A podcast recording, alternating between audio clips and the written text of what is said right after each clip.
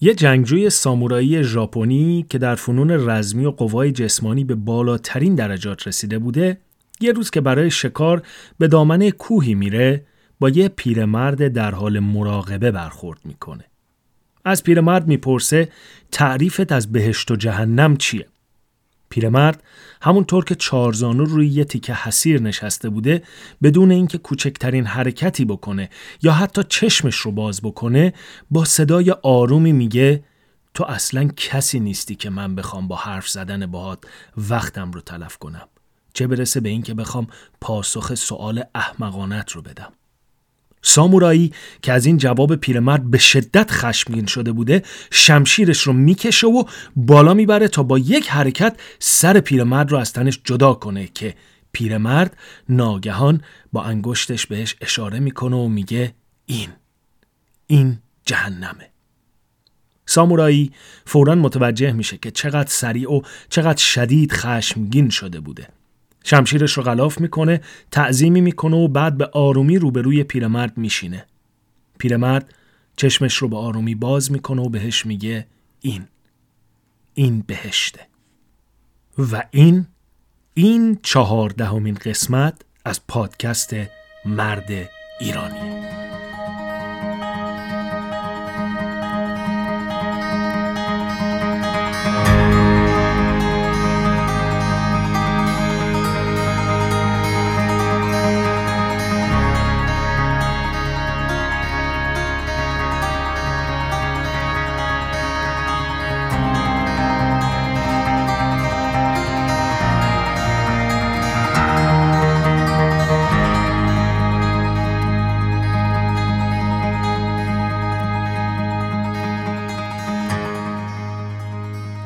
اگر قسمت قبلی رو گوش داده باشید، حتما یادتون هست که بعد از کلی مقدمه چینی و بیان انواع تئوری هایی که دانشمندای علوم روانشناسی و جامعه شناسی درباره احساسات گفته بودن و بعدش تئوری جدیدتری که بر اساس علوم عصب شناسی در مورد احساسات برساخته وجود داره، به اینجا رسیده بودیم که اصولاً مرد ایرانی میتونه و باید درباره احساسات خودش و اطرافیانش و خصوصاً افرادی که دوستشون داره و براشون اهمیت قائله بیشتر بدونه و در روابط روزمره خودش با خودش و دیگران از هوش احساسی بهتری برخوردار باشه.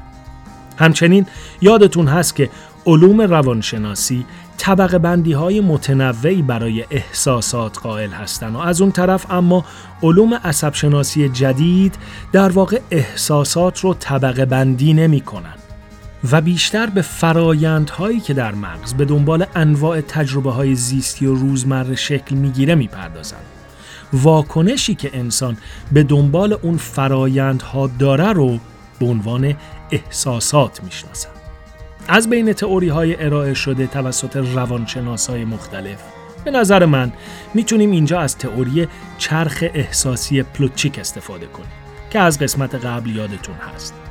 در این تئوری 8 احساس پایه یا اولیه وجود دارن که اینا شادی، اعتماد، ترس، شگفتی، غم، انتظار، خشم و انزجار.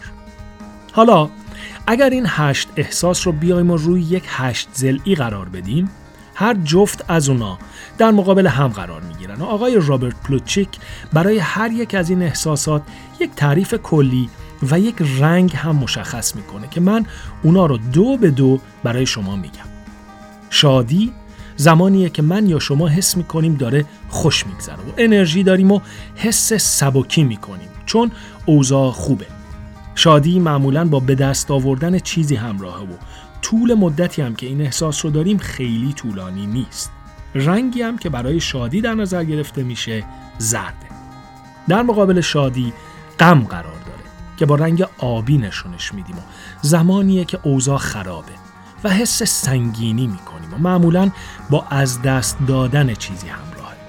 غم و شادی ممکنه توسط دو فرد به دنبال یک اتفاق واحد به وجود بیان. واضح ترین مثالش هم وقتیه که تیم رقیب گل میزنه که باعث شادی طرفداراش میشه ولی در ما احساس ناراحتی یا غم به وجود میاره. اما بیایم سراغ رنگ قرمز که نشون دهنده خشمه. خشم ممکنه قبل یا بعد از یک محرک ناخوشایند عصبی به وجود بیاد. نقطه مقابلش میشه ترس که با رنگ سبز تیره نشون داده میشه و باز هم ممکنه دو نفر در مقابل یک محرک عصبی یکسان از خودشون ترس یا خشم نشون بدن. حالا یکم جلوتر کلی مثال داریم که بتونیم خوب این قضیه رو جا بندازیم. اما اعتماد با رنگ سبز کم رنگ نشون داده میشه و حالتیه که در اون میتونیم با دیگران ارتباط خوبی برقرار کنیم. وقتی چنین حسی داریم میتونیم افراد، اتفاقها یا چیزهایی رو بپذیریم و نقطه مقابلش میشه انزجار که با رنگ بنفش نشونش میدیم. حالتیه که به واسطه یک محرک عصبی در ما حس عدم اعتماد به وجود اومده و نمیتونیم فرد یا اتفاق یا چیزی رو بپذیریم. در کنار اینها حس انتظار رو داریم که زمانیه که قرار اتفاقی بیفته و ذهن ما سخت مشغول پیش بینیه. مثلا وقتی که قراره برای اولین بار کسی رو ببینیم که قبلا فقط صداش رو شنیده بودیم، یا مثلا کاری کردیم که نتیجه اون بلافاصله مشخص نمیشه و قراره در آینده‌ای نزدیک از نتیجهش مطلع بشیم. رنگ انتظار نارنجیه و در مقابل اون شگفتی قرار داره که زمانیه که اتفاقی میفته یا خبری به ما میرسه که انتظارش رو نداشتیم و اون میتونه خوب یا بد باشه. رنگی هم که به شگفتی اختصاص داده شده آبی کم رنگه. خیلی خوب، حالا که 8 احساس اصلی پلوتچیک رو شناختیم یکم بیشتر درباره اونا صحبت کنیم.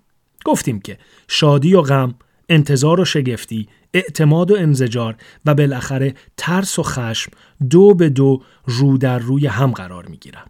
اما چرا مثلا ترس و شگفتی رو به روی هم نیستن؟ مگه نه این که اگر من با یه مار سمی رو به رو بشم اول شگفت زده میشم و بعد میترسم؟ یا اینکه مثلا وقتی منتظرم سایت سنجش نتیجه کنکور رو بزنه احساس انتظارم با دیدن رتبم ممکنه به شادی یا غم یا حتی خشم مبدل بشه. برای اینکه بتونیم به این قبیل سوالها پاسخ بدیم باید اول این 8 احساس رو کمی بیشتر واکاوی کنیم و به نظر من برای این کار باید از خشم شروع کنیم. خشم.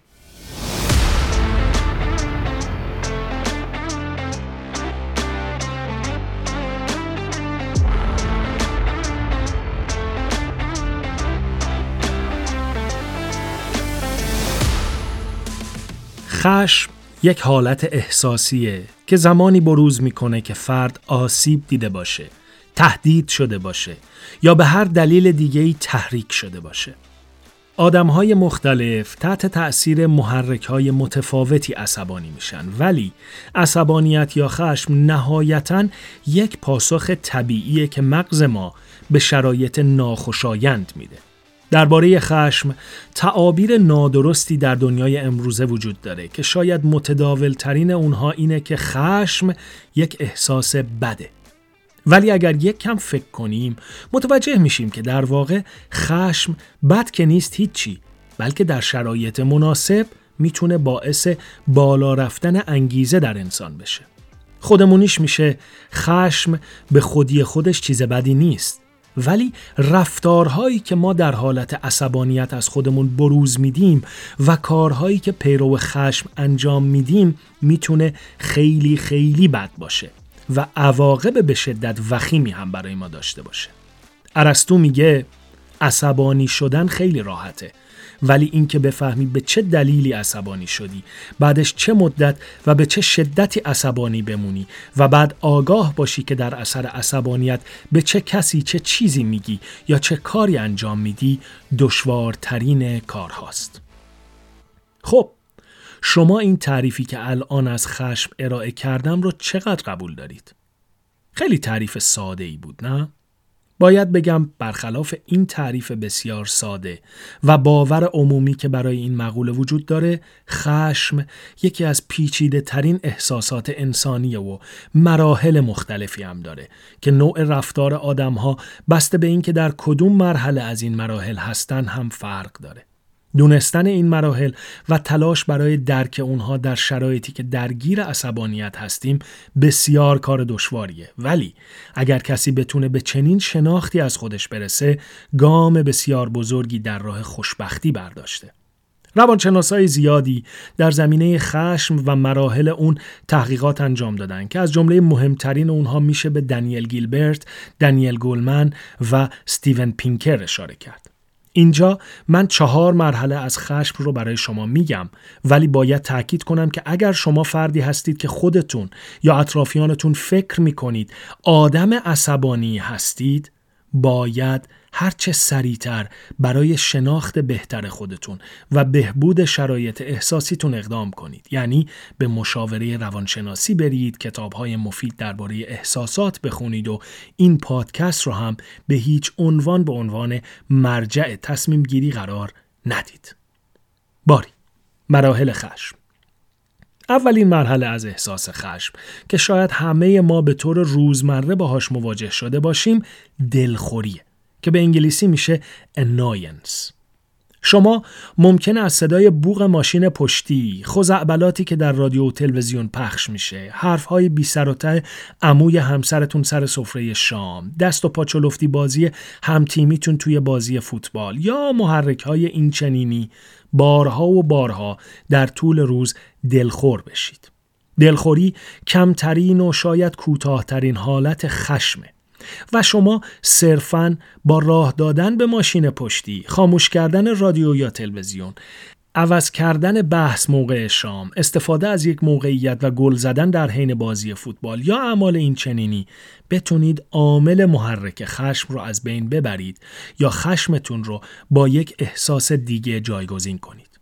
البته مطمئناً اگر شما آدمی هستید که به طور مداوم و تحت تأثیر محرک‌های بسیار پیش پا افتاده و بی اهمیت دلخور میشید، باید کمی در نوع پاسختون به این محرک‌ها بیشتر تأمل کنید و به قول جناب مستطاب مارک منسون، هنر ظریف به تخم گرفتن رو در خودتون تقویت کنید. بله، دلخوری رو میتونید به سادگی و با حواله دادن محرک عصبی به تخم چپ پسر بچه همسایتون حل کنید. اما باید مراقب باشید که مرز دلخوری رو برای خودتون کجا قرار میدید. مرحله دوم از خشم، ناامیدی یا به انگلیسی frustration نام داره، که حالتیه که محرک عصبی قوی تره یا ادامه پیدا میکنه یا با یک محرک دیگه همراه میشه. مثلا وقتی ماشین پشتی با وجود اینکه بهش راه دادید نمیره و باز بوق میزنه، یا وقتی کانال تلویزیون رو عوض میکنید که خزعبلات مثلا جناب روازاده رو نشنوید، به جاش با جناب رائفی پور روبرو میشید، یا توی همون مهمونی شام و بعد از عوض کردن بحث عموی همسرتون اصرار داره که بحث رو باز برگردونه به همون مسیری که بتونه گلواژه‌های صد و یقازش رو بکنه توی حلقه حاضرین، یا همتیمی عزیزتون توپی که بهش پاس دادید رو برای بار دهم به حریف تقدیم میکنه و به خاطرش 6مین گل رو هم دریافت میکنید. در این شرایط دیگه شما ممکنه تمرکزتون رو از دست بدید و به راه حل‌های ساده ولی با عواقب وخیم برای فروکش کردن خشمتون متوسل بشید و به نتیجه کار فکر نکنید. اینجاست که ممکنه شما شیشه ماشین رو پایین بکشید و یکی از انگشتاتون رو به نشانه بیلاخ به ماشین پشتی نشون بدید. رو به تلویزیون کنید و عمه، مادر، خواهر و پدر جناب گوینده رو هدف کلمات 3 حرفی و 2 حرفی که با که و گه شروع میشه قرار بدید. از کنایه‌های سخیف در برابر فرد مورد نظر در مهمونی استفاده کنید یا همتیمی مورد نظر رو مورد فحش‌های آبدار قرار بدید. کنترل خشم و تمرکز روی شرایط در حالت ناامیدی عصبی بسیار دشواره و نیاز به تمرین بسیار و سطحی از خودشناسی داره که رسیدن بهش بسیار انرژی میطلبه. اما وقتی محرک عصبی بسیار شدیدتر باشه یا در مقابل پاسخی که شما در مرحله قبل به محرک دادید پاسخی در خور شرایط دریافت کنید، کنترل اوضاع به شدت سخت میشه، چون شما و به احتمال زیاد طرف مقابلتون به مرحله تخاصم یا تهاجم که به انگلیسی میشه هاستیلیتی رسیدید که 3مین مرحله از خشمه. در این مرحله احتمالاً شما با اون راننده متخاصم به شروع درگیری فیزیکی میرسید و باید فرد 3 شما و طرف مقابل رو از درگیری محافظت کنه، یا در بقیه اون مثالها کار از فحش‌های معمولی و کنایه‌های عادی عبور میکنه و به مرحله فریاد میرسه.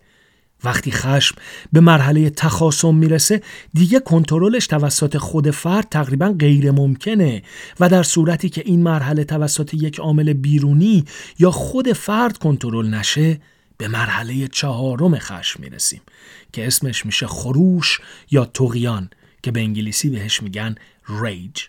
در این مرحله دیگه کنترل اوضاع از دست فرد خارجه و فقط باید خوششانس باشه که کاری مرتکب نشه که عواقب بسیار وخیم داشته باشه. بسیاری از قتل‌های غیر عمد در این شرایط اتفاق میفته.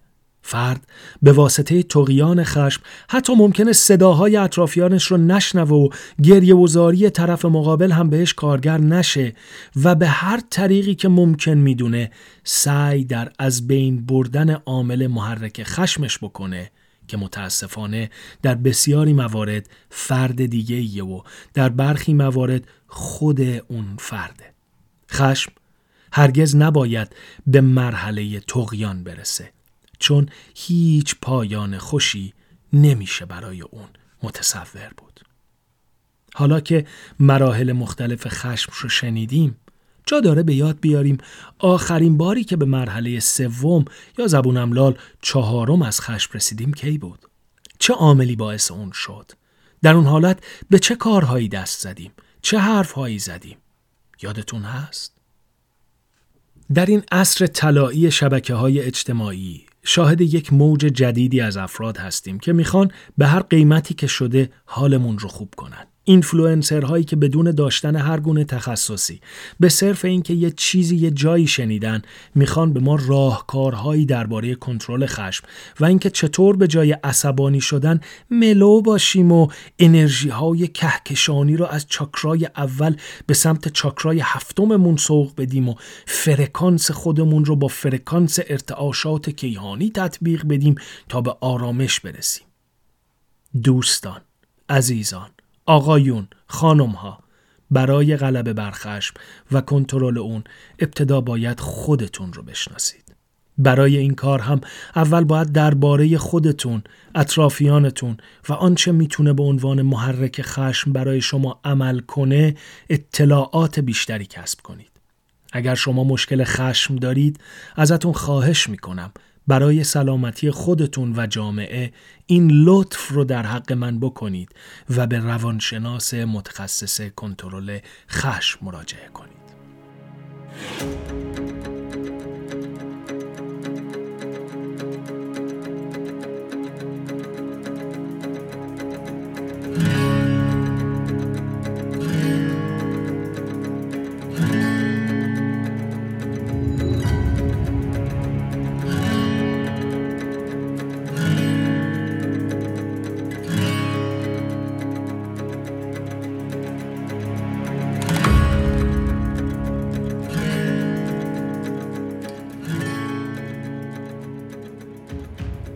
بعد از خشم باید به ترس که در چرخ احساسی پلوتچیک روبروی خشم قرار داره اشاره کنم. ترس یک حس پایه در انسان و همه موجودات زنده است که باعث میشه در مواجهه با یک عامل خطرناک سازوکار دفاعی در بدن شکل بگیره. مهمترین و شاید اصلی ترین ترس انسان ترس از ناشناخته هاست. و طبیعی هم هست که وقتی چیزی رو نمیشناسیم اصل رو بر خطرناک بودنش بگذاریم و این در پایین ترین و بنیادی ترین بخش از مغز ما نهادینه شده که همونطور که در قسمت هفتم گفتم وقتی صدایی از پشت درخت ها میاد منطقیش اینه که فکر کنیم یک موجود درنده است که قصد کشتنمون رو داره تا یک چیز بی خطر. ترس اما اگر در زندگی روزمره ما بیش از حد وجود داشته باشه ریسک پذیری رو پایین میاره و عامل بازدارنده‌ای برای بهتر شدن سطح زندگی میشه. همونطور که گفتم ترس انسان معمولاً از ناشناخته هاست. بهترین راه برای غلبه بر ترس هم بالا بردن آگاهی درباره عوامل ناشناخته محیطیه. به عنوان مثال اگر من از سگ میترسم یا باید تمام تلاشم رو بکنم تا از روبرو شدن با سگ در محیط زندگیم پرهیز کنم یا اطلاعاتم درباره سگ‌ها و اینکه چطور و در چه شرایطی ممکنه برای من خطرناک باشن رو بالا ببرم. تا اگر مثلا در محیط زندگی من سگ‌های اهلی زیادی وجود دارن بتونم بر ترس خودم از رویارویی با اونها غلبه کنم و زندگی راحت‌تر و بهتری داشته باشم. شمایی که الان دارید به من گوش میدید، از چی میترسید؟ چه ترسی در زندگی شما وجود داره که باعث میشه نتونید یک سری چیزها رو تجربه کنید، یا مثلا در یک تصمیم بزرگ به واسطه ترس از مورد مشخصی تردید دارید؟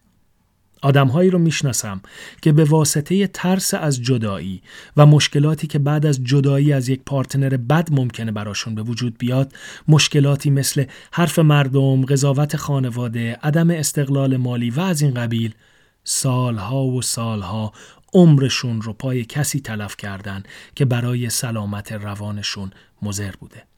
آدم‌های دیگه‌ای رو میشناسم که از ترس آسیب دیدگی فرزندشون رو از بسیاری تجربه‌های مفید مثل ورزش گروهی، بازی‌های خطرناک و امثال اون محروم می‌کنن و خبر ندارن که در حال پرورش فرزندی هستن که چون خطری رو تجربه نکرده، تصور درستی از زندگی، جامعه و خطرات واقعی که ممکنه در اون باشه نداره و اتفاقاً وقتی پدر و مادر حواسشون نیست، ممکنه کارهای بسیار خطرناکی انجام بده که عواقبش رو نمیدونه. از این دست مثالها زیادن. شمایی که صدای من رو میشنوید، چه کارهایی رو هرگز انجام ندادید از ترس اینکه اتفاق بدی ممکنه بیفته؟ چه خطراتی رو قبول نکردید از ترس شکست؟ چه حرفی رو نزدید از ترس قضاوت دیگران؟ چه لذتی رو تجربه نکردید از ترس ناشناخته ها؟ ترس دائم یا مزمن اسمش اضطرابه و زندگی مضطربانه اصلاً زندگی خوشی نیست. اگر شما در رویارویی با افراد دیگه، در شرایط جدید، در مسائل معمول زندگی و امثال اونها دچار ترس و اضطراب هستید، طوری که قادر به ارتباط عادی نیستید، باید برای بررسی مشکل اضطرابتون و ریشه یابی و نهایتاً حل اون به روانپزشک مراجعه کنید. اما حالا که از ترس صحبت کردیم، حالتی رو تصور کنید که ترسی وجود نداره. مثلا در مقابله با کسی یا چیزی اگر ما ترسی نداشته باشیم، معنیش اینه که به اون فرد یا اون چیز اعتماد داریم. به راستی اما آیا میشه به کسی یا چیزی اعتماد کرد؟ شما آیا در زندگی خودتون فردی رو میشناسید که بهش اعتماد دارید؟ یا اصلاً باید به کسی اعتماد کرد؟ اساس اعتماد چیه؟ اگر دو نفر به هم اعتماد کامل داشته باشن، معنیش چیه؟ اینا سوالایی هستن که هر کسی باید بتونه در مراحل مختلف زندگی از خودش در مواجهه با افراد دیگه بپرسه. ما در زندگی روزمره خودمون چاره‌ای جز اعتماد کردن به سایر افراد نداریم. فرضاً اگر شما به کیفیت و ایمنی خودروی سواریتون اعتماد داشته باشید، ترستون از خرابی ماشین، آسیب دیدگی ناشی از تصادف رانندگی و اینجور چیزا کم میشه. اما در کنار اون، اگر هم به اجرای قوانین رانندگی توسط خودتون و بقیه راننده ها هم اعتماد داشته باشید، دیگه در حین رانندگی هم ترس و نگرانی نخواهید داشت. به طور مشابه، در زندگی مشترک، اگر شما به شریک زندگیتون اعتماد داشته باشید و در مقابل اعتماد شریک زندگیتون رو هم کسب کرده باشید، دمتون گرم. به قول شاملو، پرواز اعتماد را با هم تجربه کنیم، وگرنه می شکنیم بالهای دوستیمان را. اما اعتماد هم مثل بقیه احساسات حد و مرز داره. اعتماد بیش از حد به شرایط و افراد اسمش میشه ساده‌لوحی و آدمای ساده‌لوح معمولاً به دنبال اعتماد بیش از حد و کورکورانه نسبت به فرد دیگه‌ای. اگر فرد مورد نظر از اعتماد اونا سوء استفاده کنه، دچار ضربه روحی عمیقی میشن. از اون طرف اما بی‌اعتمادی بیش از حد، خصوصا نسبت به اطرافیان، نه تنها باعث میشه که فرد از رابطه خودش با دیگران راضی نباشه و همواره احساس خطر کنه، بلکه اطرافیانش هم در رابطه با اون فرد تلاشی نمی‌کنن و هر دو طرف بازنده رابطه خواهند بود. بهترین کسی که هر فردی میتونه و باید بهش اعتماد داشته باشه اما خودشه. وقتی من به خودم در زمینه‌ای یا در شروع انجام کاری اعتماد داشته باشم، این اعتماد به نفس به من کمک میکنه که تلاشم رو هدفمند کنم و از پس اون کار بر بیام. عدم اعتماد به نفس در بسیاری از موارد به یأس و ناامیدی در زندگی منتهی میشه، ولی در مقابل اعتماد به نفس کاذب یا بیش از حد هم ممکنه باعث بروز مشکلاتی در فرد بشه که مورد به مورد و فرد به فرد متفاوته. اعتماد به نفس کاذب نوعی از خوشبینی ساده لوحانه است که در اون فرد باور داره که قادر به انجام کاریه که در واقع امکان نداره. اگر شما دچار اعتماد به نفس کاذب هستید، این رو خودتون متوجه نمیشید و باید به اطرافیانتون در این باره رجوع کنید و البته که باید به قضاوت اونها بتونید اعتماد کنید. اعتماد به نفس کاذب رو میشه با بالا بردن آگاهی و مطالعه و همچنین قرار گرفتن در شرایط خاص از بین برد. اما در موارد بسیاری اعتماد به نفس کاذب ممکنه به قیمت جون آدم یا اطرافیانش منجر بشه. اینجا دلم میخواد به یکی از دوستان قدیمی اشاره کنم که اینجا به اسم مستعار مسعود که اسم واقعیش نیست بهش اشاره میکنم. این مسعود عزیز ما دست فرمونش خیلی عالی بود و یه پیکان مدل 56 هم داشت که عشقش بود و باهاش توی خیابونای شیراز میتاخت و کسی هم به گردش نمیرسید. خوب بودن دست فرمون مسعود باعث شده بود که اعتماد به نفس کاذب برای رانندگی داشته باشه و همچنین همه رفقا هم به رانندگیش اعتماد داشتیم. اما یه بار که با چند تا ماشین داشتیم میرفتیم پیکنیک، مسعود با یکی دیگه از رفقا کورس میذارن و ماشین مسعود از جاده منحرف میشه و تصادف بدجوری میکنه که توش نامزدش و یک نفر دیگه کشته میشن و خودش هم به شدت مجروح میشه و تا پای مرگ میره. حتما شما هم مشابه چنین ماجرایی رو در اطرافیان خودتون سراغ دارید. اعتماد به نفس کاذب در کنار اطمینان به ماشینی که ایمنیش اصلاً با استانداردهای جهانی نمیخونه و جاده‌هایی که از استاندارد جهانی خیلی عقبن، نتیجه شد 2 فقره قتل غیر عمد و 1 عمر پشیمونی برای مسعود.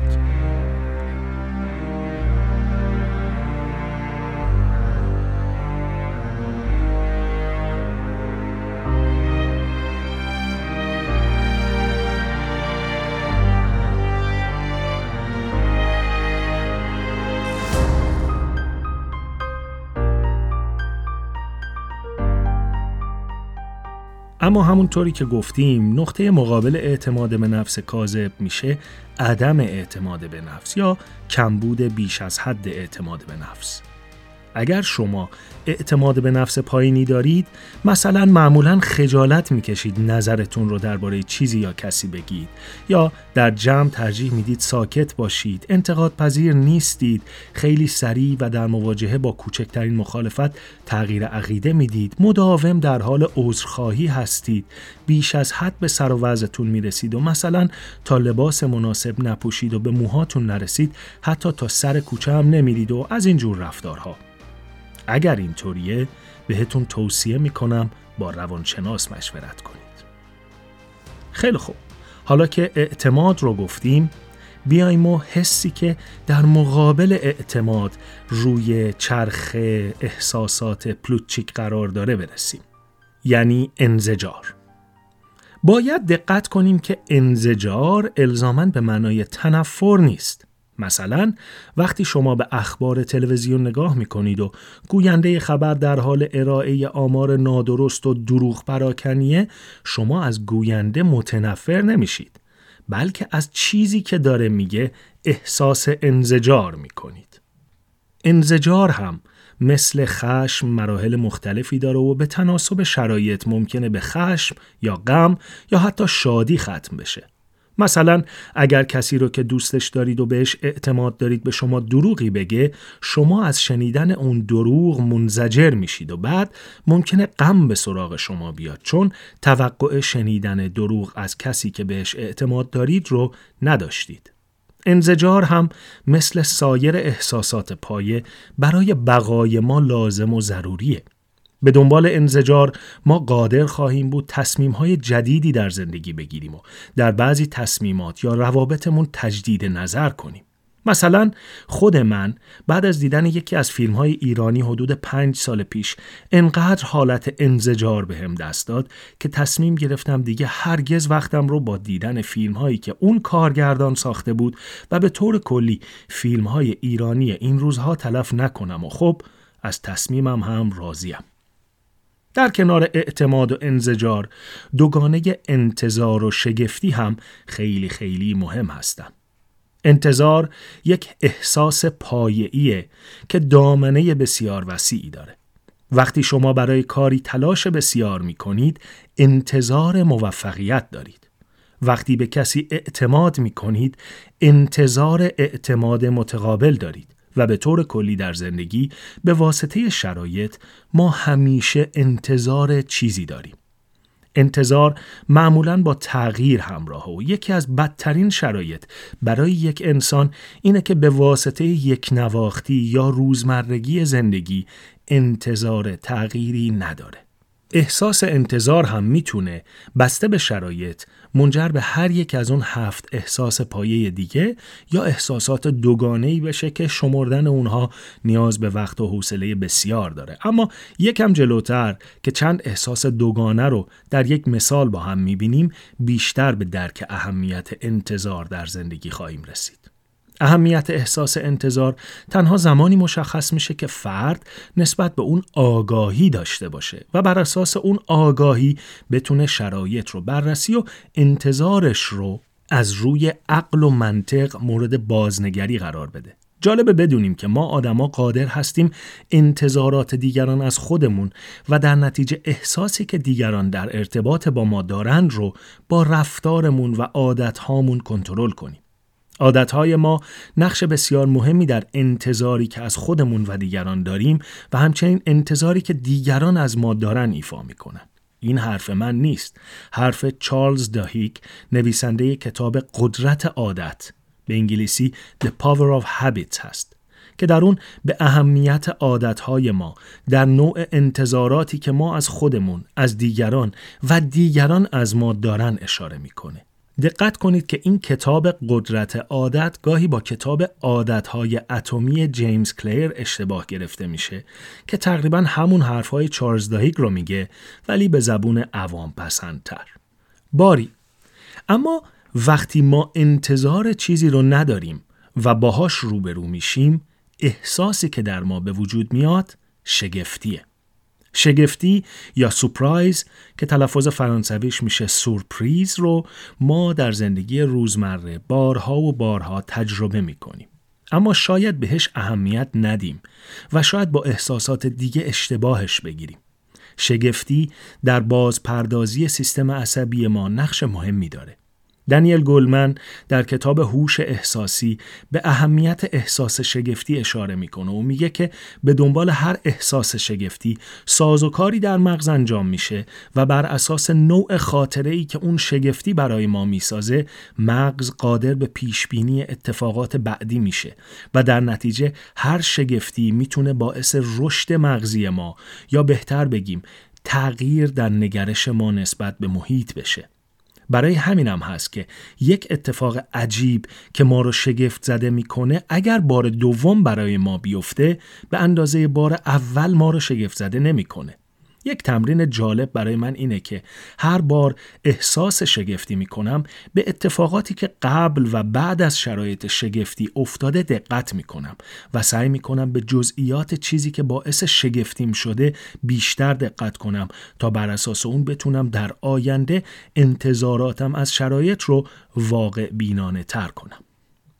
حالا که 6 احساس پایه رو شناختیم، باید به 2 احساس باقی مونده، یعنی شادی و غم اشاره کنیم. شادی که خب همه ما میدونیم احساس شادی به طور کلی احساس خوبیه و ما آدم‌ها احساس شادی رو دوست داریم. اما باید تکلیف خودمون رو با یه چیز همینجا روشن کنیم و اون اینه که احساس شادی هم مثل سایر احساسات موقتیه و نه میشه و نه باید به دنبال شادی دائم بود. این یعنی چی؟ یعنی ما باید تفاوت بین لذت و شادی رو بدونیم. حس لذت زمانیه که ذهن به یک محرک شادی بخش پاسخ میده. مثلا من وقتی یک شکلات خوشمزه یا بستنی یا خوراک خوبی رو امتحان میکنم، لذتی بهم میده که بر اساس اون در اون لحظه احساس شادی میکنم. اما اگر بر این اساس ما بیشتر و بیشتر شکلات یا بستنی بخوریم، اون احساس شادی در ما ادامه پیدا نمیکنه و ممکنه بعد از تموم شدن شکلات یا بستنی یا اون محرک لذت به احساس گناه برسیم. چون یادمون به قول و قراری که برای چاق نشدن با خودمون گذاشته بودیم میفته، یا شاید دلدرد بگیریم یا نگران مشکلات قند خون بشیم و میگیرید چی میگم؟ شناخت محرک لذت برای درک بهتر حس شادی خیلی خیلی مهمه. از قسمت 11 و 12 یادتون هست وقتی اثرات الکل و مراحل مستی الکل رو تعریف میکردم درباره حس لذت چی گفتم؟ محرک‌های لذت در زندگی روزمره همه ما وجود دارن و ما بسته به شرایط به اونها پاسخ‌های مختلفی میدیم. اما به دنبال محرک‌های لذت رفتن و اساس زندگی رو بر جستجوی شادی قرار دادن نتیجه خوبی نداره. این رو بعدها وقتی درباره نوع واکنش مغز و محرک‌های شیمیایی شادی آور و بقیه فرایندهای ذهنی در قسمت‌های بعدی حرف میزنیم بیشتر و بهتر متوجه خواهیم شد. باری، گفتیم شادی یک احساس خوشایند و زودگذره که معمولاً با یک محرک لذت بخش همراه میشه. احساس شادی اما در افراد مختلف بسته به شرایطی که توش هستن متفاوته و مدت زمانش هم کم و زیاد داره. مارک منسون در کتاب Everything is Fucked, A Book About Hope که به فارسی ترجمه شده همه چیز داغونه، کتابی درباره امید، میگه که اگر احساس رضایت افراد از زندگی رو درجه بندی کنیم و مثلا از 0 تا 10 رده بندی کنیم، طوری که 0 یعنی دیگه این گوزک با یاری رفتن نداره و از اون طرف 10 یعنی منو این همه خوشبختی محاله محاله محاله و از آدمای مختلف در شرایط مختلف و روزهای مختلف زندگیشون بخوایم که در هر لحظه به خودشون از 0 تا 10 نمره بدن، میانگین نمره احساس رضایت از زندگی برای هر فرد حدوداً میشه 7. یعنی به طور متوسط ما آدما در زندگیمون حدود 70% احساس رضایت داریم. حالا اگر اتفاق فاجعه آمیزی بیفته و مثلا عزیزی را از دست بدیم، شاخص رضایتمون از زندگی که رابطه مستقیم با حس شادی داره میره به سمت 0. و از اونور وقتی اتفاق بسیار خوبی بیفته، مثلا کنکور قبول بشیم، پول زیادی ناگهانگیرمون بیاد، پاسخ مثبت از عشقمون بگیریم یا مثلا چه میدونم صاحب فرزند بشیم، شاخص رضایتمون از زندگی میره به سمت 10. ولی از اون طرف یکم که بگذره دوباره رضایتمندیمون از زندگی برمیگرده همون جایی که بود، یعنی حدود 7. حالا اگر من آدم منفی بافی باشم که در هر شرایطی روی نقاط منفی تمرکز دارم، اون عدد 7 برای من ممکنه 4 یا 5 باشه. و اگر آدم بیخیالی باشم و قصه دنیا رو خیلی نخورم و سعی کنم در هر شرایطی حال کنم، اون عدد شاخص رضایت ممکنه برای من 8 یا 9 باشه. اما آیا این خوبه؟ یکم بهش فکر کنید. در مقابل شادی غم قرار میگیره که من فکر میکنم مهمترین احساس پایه در انسان باشه. البته که نه من و نه شما دلمون نمیخواد غمگین باشیم، ولی در زندگی اتفاقاتی میفته که نمیشه به خاطرشون ناراحت و غمگین نبود. احساس غم درست حالت بدیه، ولی احساس بدی نیست. فقط این که غم هم مثل شادی گذراست و خیلی مهمه که درک کنیم احساس غم در واقع پاسخ ذهن ما به یک محرک بیرونی ناراحت کننده است و همین. حالا اگر بی دلیل غمگین هستیم یا اثرات غم در ما دائم شده و مثلا نمیتونیم به محرک‌های لذت بخش پاسخ بدیم، این میشه افسردگی. افسردگی هم اینجوری نیست که همینجوری درست بشه. باید همونطوری که اگه پامون شکسته و نمیتونیم راه بریم به پزشک متخصص ارتوپدی مراجعه میکنیم، برای درمان افسردگی هم به روانپزشک متخصص افسردگی مراجعه کنیم. مهمترین چیزی که درباره غم باید بگم اما همینه که من و شما باید بتونیم وقتی غمگین هستیم اون رو درک کنیم و همچنین محرکی که به واسطه اون غمگین هستیم رو شناسایی کنیم.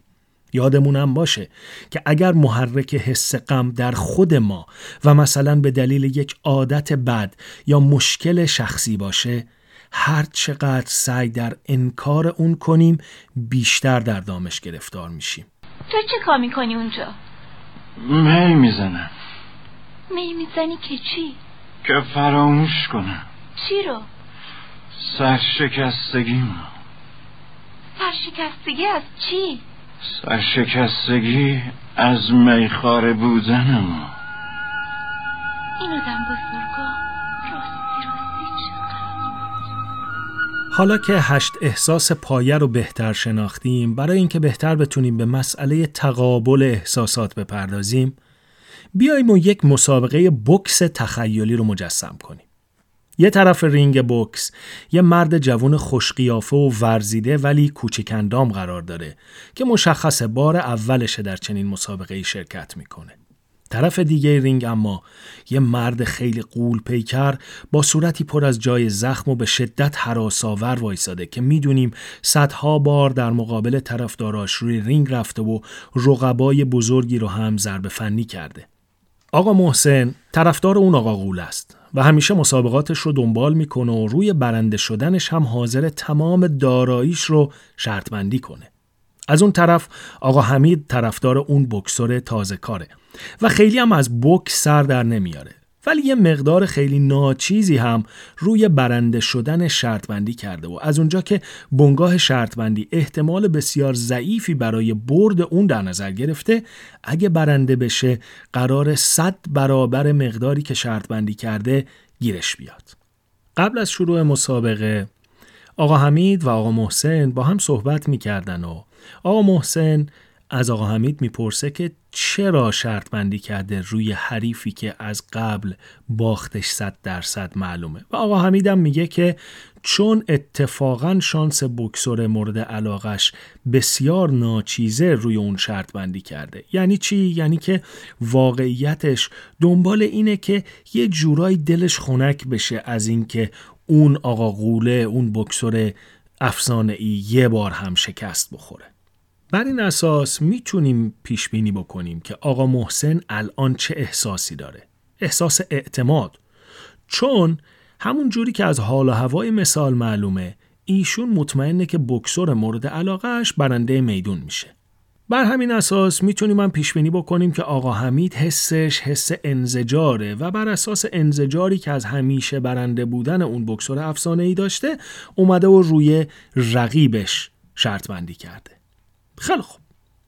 حالا فرض کنیم که اون قهرمان افسانه‌ای بوکس یه نقطه ضعف داره و مثلا بینایی چشم چپش محدود شده و هیچ کس از این موضوع خبر نداشته جز همین رقیبش که الان توی رینگ باهاش داره مبارزه میکنه. اوایل مسابقه اوضاع داره عادی جلو میره، ولی یه مرتبه قهرمان افسانه‌ای یک ضربه هوک چپ خیلی سریع رو که حریفش وارد کرده درست نمیبینه و بم. بعد از این ضربه قهرمان احساس شگفتی میکنه که چطور اجازه داد چنین ضربه‌ای بهش اثر کنه و در همون لحظه دومین ضربه کاری باز هم از سمت چپ و این بار از زیر به فکش وارد میشه و تمام. قهرمان افسانه‌ای در همون راند اول ضربه فنی میشه. اگه شما جای اون آقا محسن بودید و شاهد چنین صحنه‌ای چه احساسی داشتید؟ از یک طرف شگفت زده هستید که چطور چنین چیزی امکان داشت و از طرف دیگه ترسیدید چون کلی از سرمایه‌تون رو که شرط بسته بودید عملاً به پشم رقیق تبدیل شده و به فنا رفتگی عظیمی در انتظارتونه. این احساس، این ترس آمیخته با شگفتی رو میدونید چی بهش میگن؟ بهت. آقا محسن در اون لحظه دچار بهته. حالا در این شرایط چه واکنش‌هایی درون بدنش در حال انجامه بماند و اینکه اگر آقا محسن سابقه بیماری قلبی هم داره باید سریعاً بهش قرص زیر زبونی داد هم به کنار. از اون طرف آقا حمید رو داریم که اون هم شگفت زده شده، ولی شگفتیش با شادی همراهه. این احساس شگفتی آمیخته با شادی رو اگه گفتید چه میگیم بهش؟ بله، درسته، لذت. احساس لذت همونطوری که گفتیم مال وقتیه که انتظار اتفاق خوبی نداشتیم ولی اتفاق میفته. آقا حمید داره از اون لحظه لذت میبره. حالا یه چیز جالب، این آقا حمید و آقا محسن یه دوستی دارن به اسم مجتبی. مجتبی اصلا از بوکس خوشش که نمیاد، هیچی بدش هم میاد. تو از اون طرف هم همیشه با آقا محسن میگفته که اینقدر خودتو درگیر این بازی و شرط بندی و اینا نکن. حالا فردای اون جریان وقتی میشنوه که چی شده، به نظرتون چه حسی داره؟ اون حسی که آدم داره وقتی دلش خنک میشه از ناکامی دیگرون اسمش چیه؟ احساس شادی که از ناراحتی کس دیگه میبریم اسمش چیه؟ آلمانیا خیلی زبون جالبی دارن. توی زبون آلمانی یه کلمه‌ای هست به اسم شودنفرویده که حالتیه که ما از ناراحتی یا بدبختی کس دیگه احساس خوشنودی میکنیم. به فارسی چی میتونیم بهش بگیم؟ جیگرحال اومدگی، دلخنک شدگی. جالبه که بگم توی زبونهای دیگه مثل فرانسوی و انگلیسی معادل چنین کلمه‌ای وجود نداره و این کلمه از آلمانی به زبونهای دیگه وام داده میشه. انصافاً هم کلمه باحالیه. مثلا وقتی یکی که خیلی بچه پر رو بازی در میاره، مثلا گندلات و داره از یکی زورگیری میکنه رو پلیس میگیره و مثل چهار پا کتکش میزنه، به آدم احساس شودنفرویده دست میده. برگردیم به آقا محسن و آقا حمید.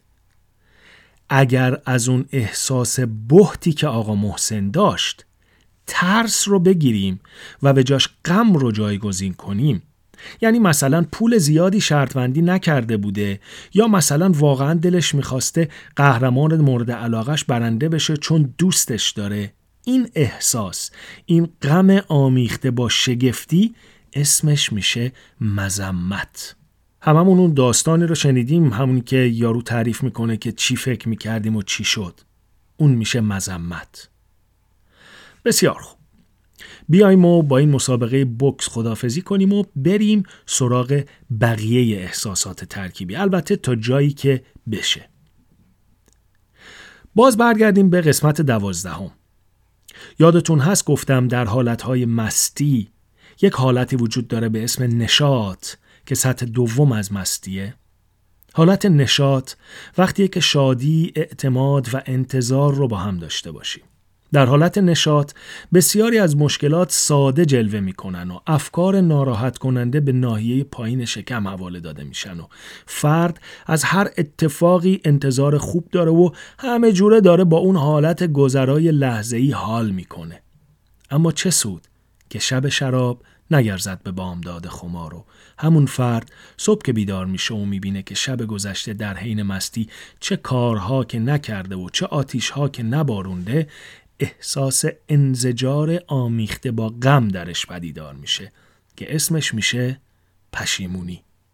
احساس پشیمونی ممکنه خیلی شدید باشه و بستگی به اون اعمالی داره که کسی انجامشون داده و حالا اگر اون فرد مسئولیت همه مشکلاتش رو بخواد به گردن اون بطری لعنتی بندازه، نسبت به اون بطری احساس خشم توأم با انزجار داره که اسمش میشه چی؟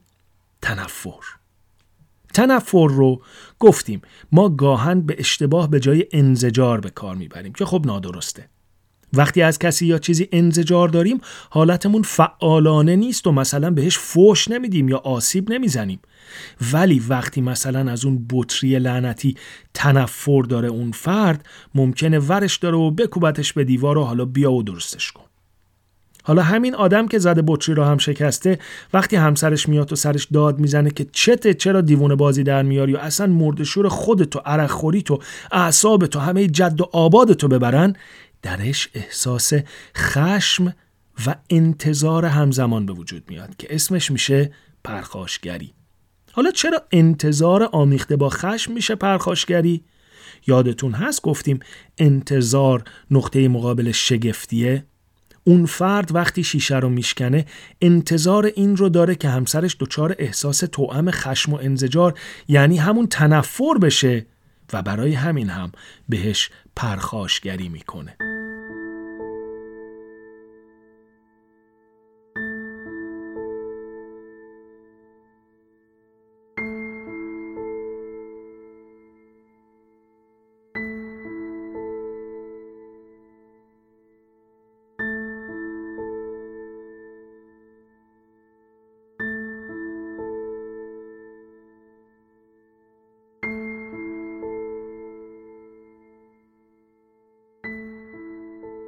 حالا یکم از این احساسات دوگانه و چندگانه نامطلوب بیایم بیرون و حالتی رو تجسم کنیم که شادی توأم با انتظار رو تجربه می‌کنیم. مثلا وقتی همه تلاشت رو کردی و برای امتحانی آماده شدی و واقعا هم نمره خوبی در انتظارته، اون حالت، اون حس دوگانه انتظار و شادی اسمش میشه خوشبینی. خوشبینی رو البته بسیاری مواقع در جای اشتباه به کار می‌بریم. مثلا اگر شما تلاشی نکردی و درس نخوندی و امتحان دادی و انتظار نمره خوب داری، اون دیگه اسمش خوشبینی نیست. اون اسمش خود به خوشبینی زدگیه که عامیانش میشه حماقت یا چیز خل بودن.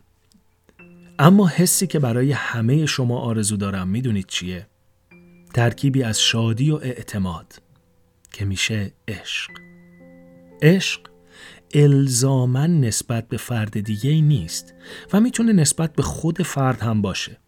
وقتی شما به خودت اعتماد داری و آنچه هستی و کارهایی که انجام میدی باعث شادیت میشه، شما عاشق خودت هستی که بهترین نوع از احساسه. احساس عشق درونی وقتی که آدم از درون با خودش به صلح رسیده و حالا آماده است که با دیگران هم به صلح برسه. اما عشق رو خیلی از ماها اشتباه میگیریم و مثلا در رابطه عاشقانه حس تسلیم رو از پارتنرمون میخوایم که ترکیبی از اعتماد و ترسه. اگر در رابطه عاشقانه شادی جای خودش رو به ترس بده ولی اعتماد ثابت بمونه، عشق تبدیل به تسلیم میشه و شوربختانه نقطه مقابل تسلیم در چرخ احساسات میشه تنفر. روابطی که یک سرشون به تسلیم رسیده معمولاً سر دیگرشون به تنفر رسیده و دیگه فاتحه اون رابطه خونده است. امیدوارم هیچ کدوم از ما درگیر چنین رابطه‌ای نباشیم، چون فارغ از این که فرد کدوم طرف رابطه باشه، تسلیم یا تنفر، شکست خورده و باید به سرعت از اون رابطه خارج بشه.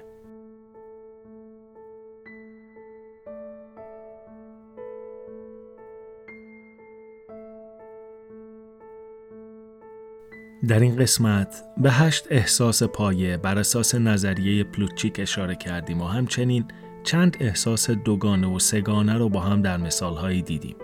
در قسمت بعدی پادکست مرد ایرانی به هوش احساسی بیشتر می‌پردازیم و همچنین به اهمیت بخش ویژه‌ای از مغز اشاره خواهیم کرد که در تجربه‌های احساسی و واکنش ما به محرک‌های محیطی نقش اساسی بازی می‌کنه. امیدوارم شما که این پادکست رو دنبال میکنید به احساسات خودتون و دیگران اهمیت بیشتری بدید تا بتونید در شرایط احساسی خوشایند و ناخوشایند تصمیم‌های درستی بگیرید. تا دفعه بعدی که در خدمت شما خواهم بود، مراقب خودتون باشید.